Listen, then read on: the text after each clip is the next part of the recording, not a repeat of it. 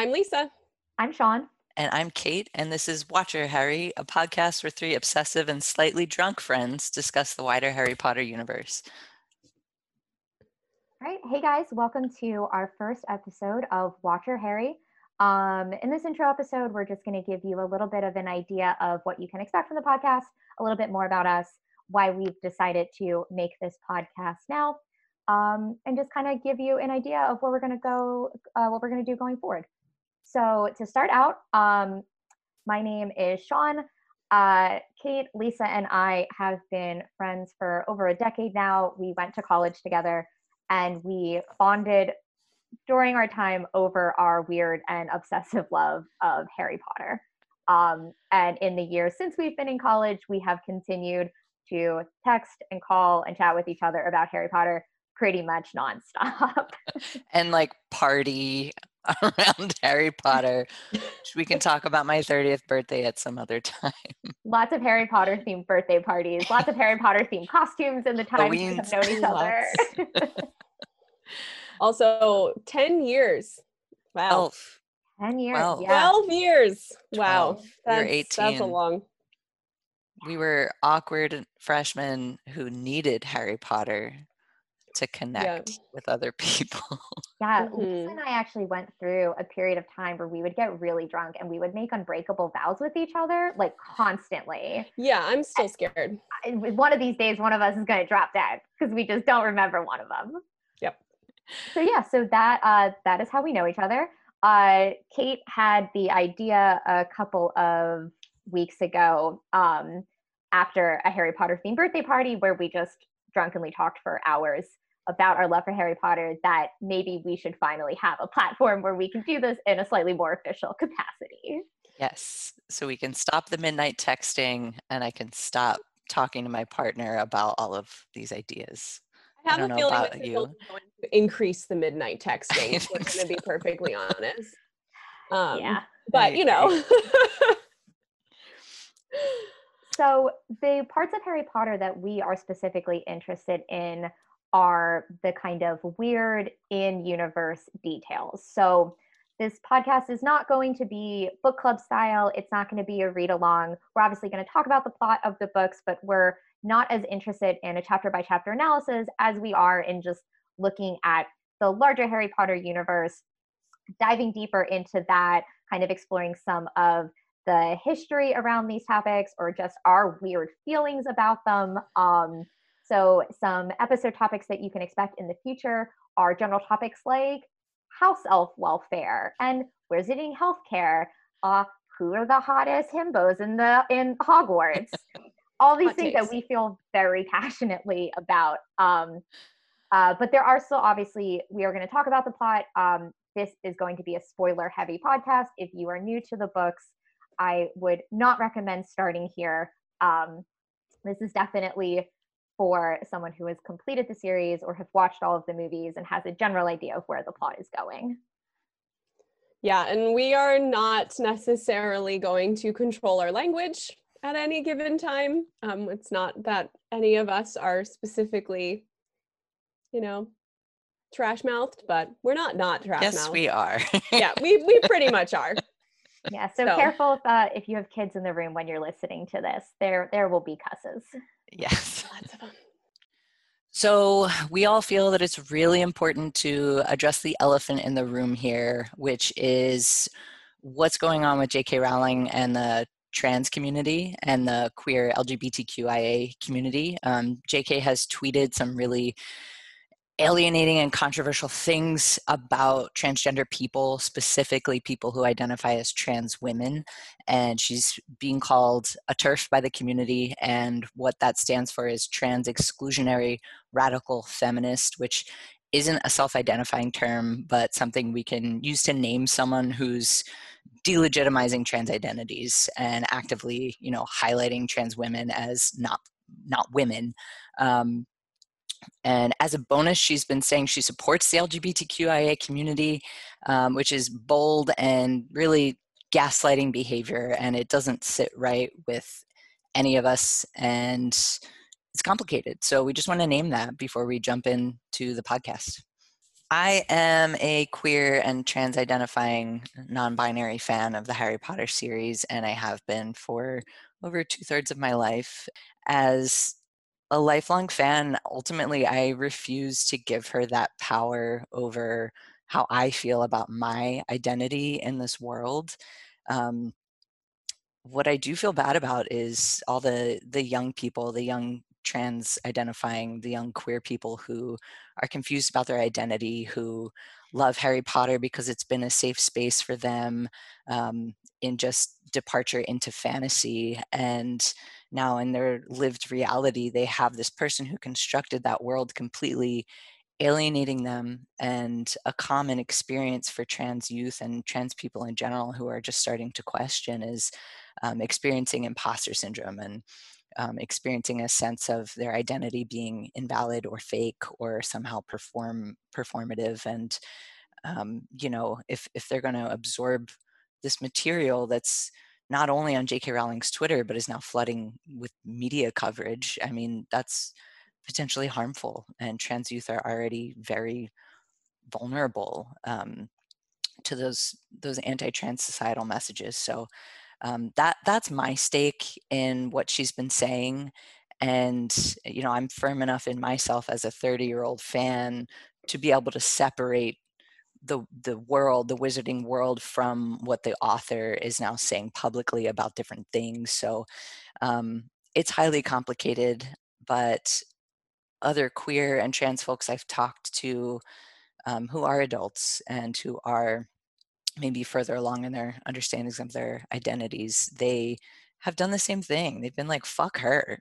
Like, this is my fandom. This is part of my identity. And, you know, it's it's an ongoing conversation about how to separate the the art from the artist. But in this, uh, this world just means so much to me personally that I refuse to allow her to make me feel any differently about myself. Um, but this is something that I anticipate us continuing to unpack throughout the series and um, touch back on because it's it's really important to not skim over because um, you know, J.K. Rowling is still coming out with things like Fantastic Beasts and Where to Find Them installments, and she'll continue to milk this of all the money she can. I anticipate by producing new material, and now she's this fully formed transphobic person. So how do we how do we deal with that? How do we um, reconcile ourselves with spending money um, and contributing to her worth i don't fucking know her platform. So it is complicated. Um, i'm interested in, in hearing how you two feel about it as folks who i would call allies to the community or otherwise not identifying as within the community. Yeah i i think i can probably speak for lisa and myself that we we are uh, pro trans anti jk when it comes to harry potter. Um, and obviously I understand that there are a ton of fans who have turned away from the fandom because of her remarks. And I think that is a choice for everyone to make. You have to do what makes yourself feel safe and feel comfortable. And I totally understand that some people are are just not un, which is so devastating but are not safe in this world anymore and obviously we completely support that um but we are along with kate coming from a point of view that you know we are trying to change our own consuming habits as fans to try to give her as little financial support as we possibly can um, without having to turn our backs on this franchise that has been so important to us and, and so important to so many. So yeah kate i think you summed it up perfectly for me yeah i think it's i think it's important to you know not lean away from all of the the hateful things that she's just put out in the world but then also you know it's it, you can't erase how formative this series was for so many of us growing up. Um and i think that it's good it's really hard to reconcile those two extremely conflicting things. Um and you know, we're going to continue to be very critical of her, um, just, you know, kind of as we're going through everything. And making sure that you know we are creating a safe space in our discussions and you know trying to be as sensitive and you know thoughtful as we can yeah and i and as as both of you said we we will be critical towards her throughout the podcast both in the kind of problematic things that she says as well as just some of the the truly wild shit that she has included in these books so or has talked about things. these books. Um but this is i think at the end of the day not a negative podcast. We didn't set out to create a harry potter podcast where all we did was talk about how terrible j.k rowling is um, even though she is. Uh, this is at the end of the day i think a celebration of the love that we have for these books and even when we are critical of them or of their creator i don't think that erases for us the impact that it has had on our lives and continues to have on our lives. Um, so it will just be a matter of trying to balance the, the genuine joy we feel for this story with the kind of outside influences that have unfortunately made it impossible to to read these without keeping those in mind yeah so um you know kind of how sean said like we have a genuine love for this series like we have a genuine love for these books. We the community i think is what i genuinely love about these series um, is that um, you know the community that came out of harry potter the friendships that i have created over the years of just getting drunk and challenging people to harry potter trivia on a very regular basis has given me truly the purest joy that i can ever ask for. And it's also given me two of my very best friends in my life.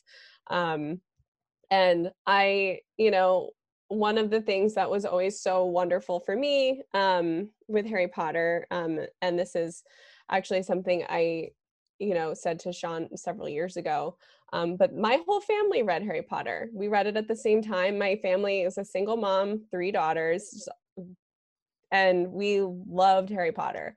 And so we loved being able to like talk about it and get together and read the stories together. And it was just such a beautiful way for to bring us together. And i think that because the books were they're simple. They're very simple but the you know you can make them as you know you can your reactions to them aren't simple and i think that that is something that's really great about the series and why i love them so much I think that's a really beautiful way of capturing sort of the feeling around it that our reactions to what you know could be seen as simple themes, uh, universal themes in the hero's journey.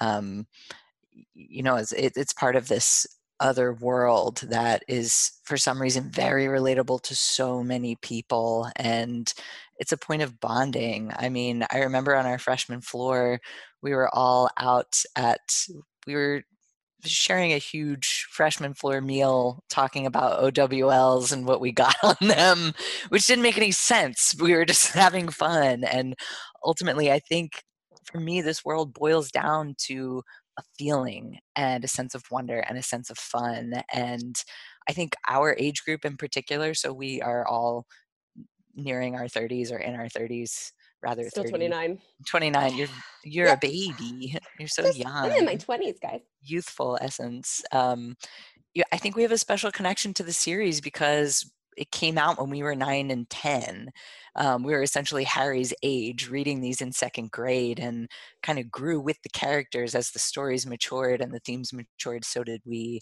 um, i don't know any other experience like that uh, at, at, all, regardless of whether it's fictional or real world. Um, and for me, I don't even think it was necessarily escapism eh, uh, as much as relating to something bigger than myself. Still rereading them as an adult, so it it truly is magical, and um, I don't know, just kind of unlocked something that I never was in touch with as a kid. Um, in terms of feeling connected to imagination and not being embarrassed about it um, like sort of seeing it reflected in an external way and um, i just still continue to love it more and more um, as an adult yeah i have such vivid memories. Like I know exactly where I was when I first started reading Harry Potter. I, you know, I was nine years old. I was in third grade, and I think at that point, two of the books were out, and we were waiting for Azkaban. Azkaban was just about to come out, and I remember being on my porch and like opening up and reading the first chapter. Like I have such a vivid memory of being there in a way that like I don't have with any other book. I could tell you where I was in every single when every single book came out. I can tell you where I was reading. I have I, I can mentally see myself there. And that's insane. And nothing else means that much to me that I could tell you that.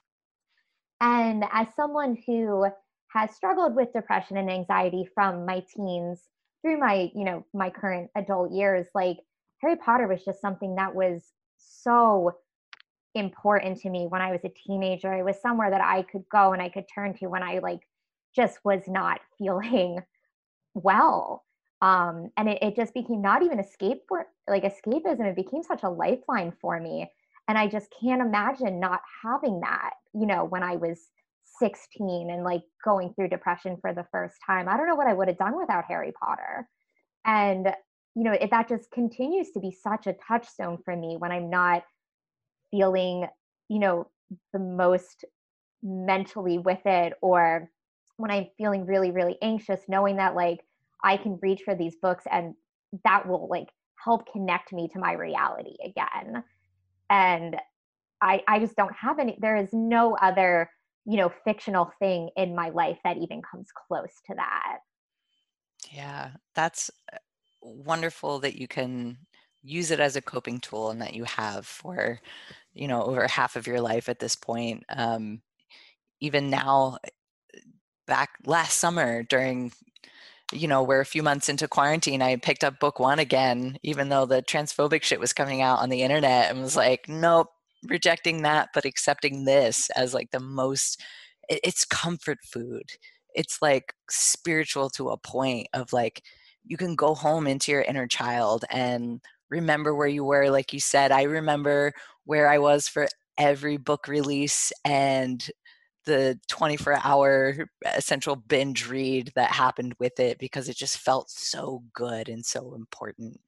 Um, and i'm so glad that it, it's you know possible to go back to and you know what's going to happen in the story but it still matters how you get there yeah, I think it it's something that helped everybody get get through everything. And and last year, you know, I picked it back up again too during the pandemic because you know I was going through a really really rough breakup and in a weird living situation and had some weird insomnia and needed something to get me through and um, you know picking up the harry potter audiobooks which was something i did not have as a kid um, it brings a totally different life to it um, you know and everybody has different opinions on which um, which narrator they prefer, um, Jim Dale or Stephen Fry. But you know, I prefer to download my audiobooks illegally, so I have a mix of both.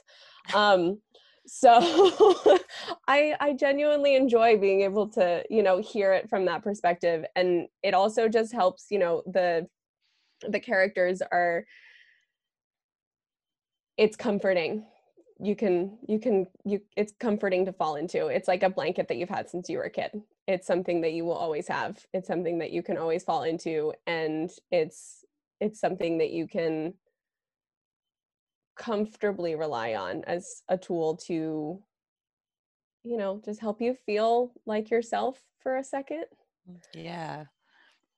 Um, i'd like to share i don't know where this fits but i've never told anyone this when I was a kid, after reading like the first two books, probably waiting for the third to come out, Sean, or the fourth, um, I used to fantasize about getting an owl of Harry and Hermione letting me know they were my parents.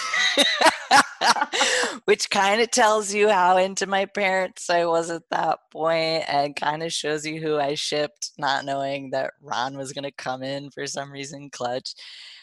And and I would fantasize that they were coming to pick me up. Mm. And I remember laying on my back porch being like, that would be so fucking cool. I want to get my Hogwarts letter. And like, despite knowing intellectually that that was not real, it was like this fertile ground for imagination to totally take over. And I would lay in my bed and be like, hello, Hamora, at my door. just like, or like, think about flying on a broom and just like know in my body what it would feel like while intellectually knowing that that wasn't real, but it was so real and just so whole body and whole imagination and whole just augmented reality that is magical in the sense of what we can experience. And so to love it as an adult still is just like this suspension of the reality we're living in now with all the things we know about the world and that's just the most like beautiful thing i can think of my favorite part about that story is not that you like fantasized about getting like your hogwarts letter which i think is like a very common fantasy but that you were like and then maybe these two 12 year old british children will adopt me they're like, like same aged ward no but I understood that they were somehow older, which they were, but not that much older. No, they were only no, only like five years older.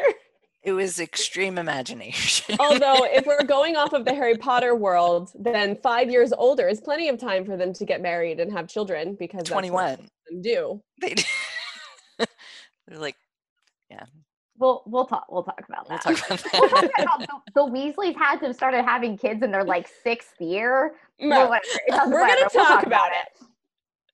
I love that you like harmonized when you whatever the the sex lives of the Weasleys will be an entire episode. Very I mean. passionate.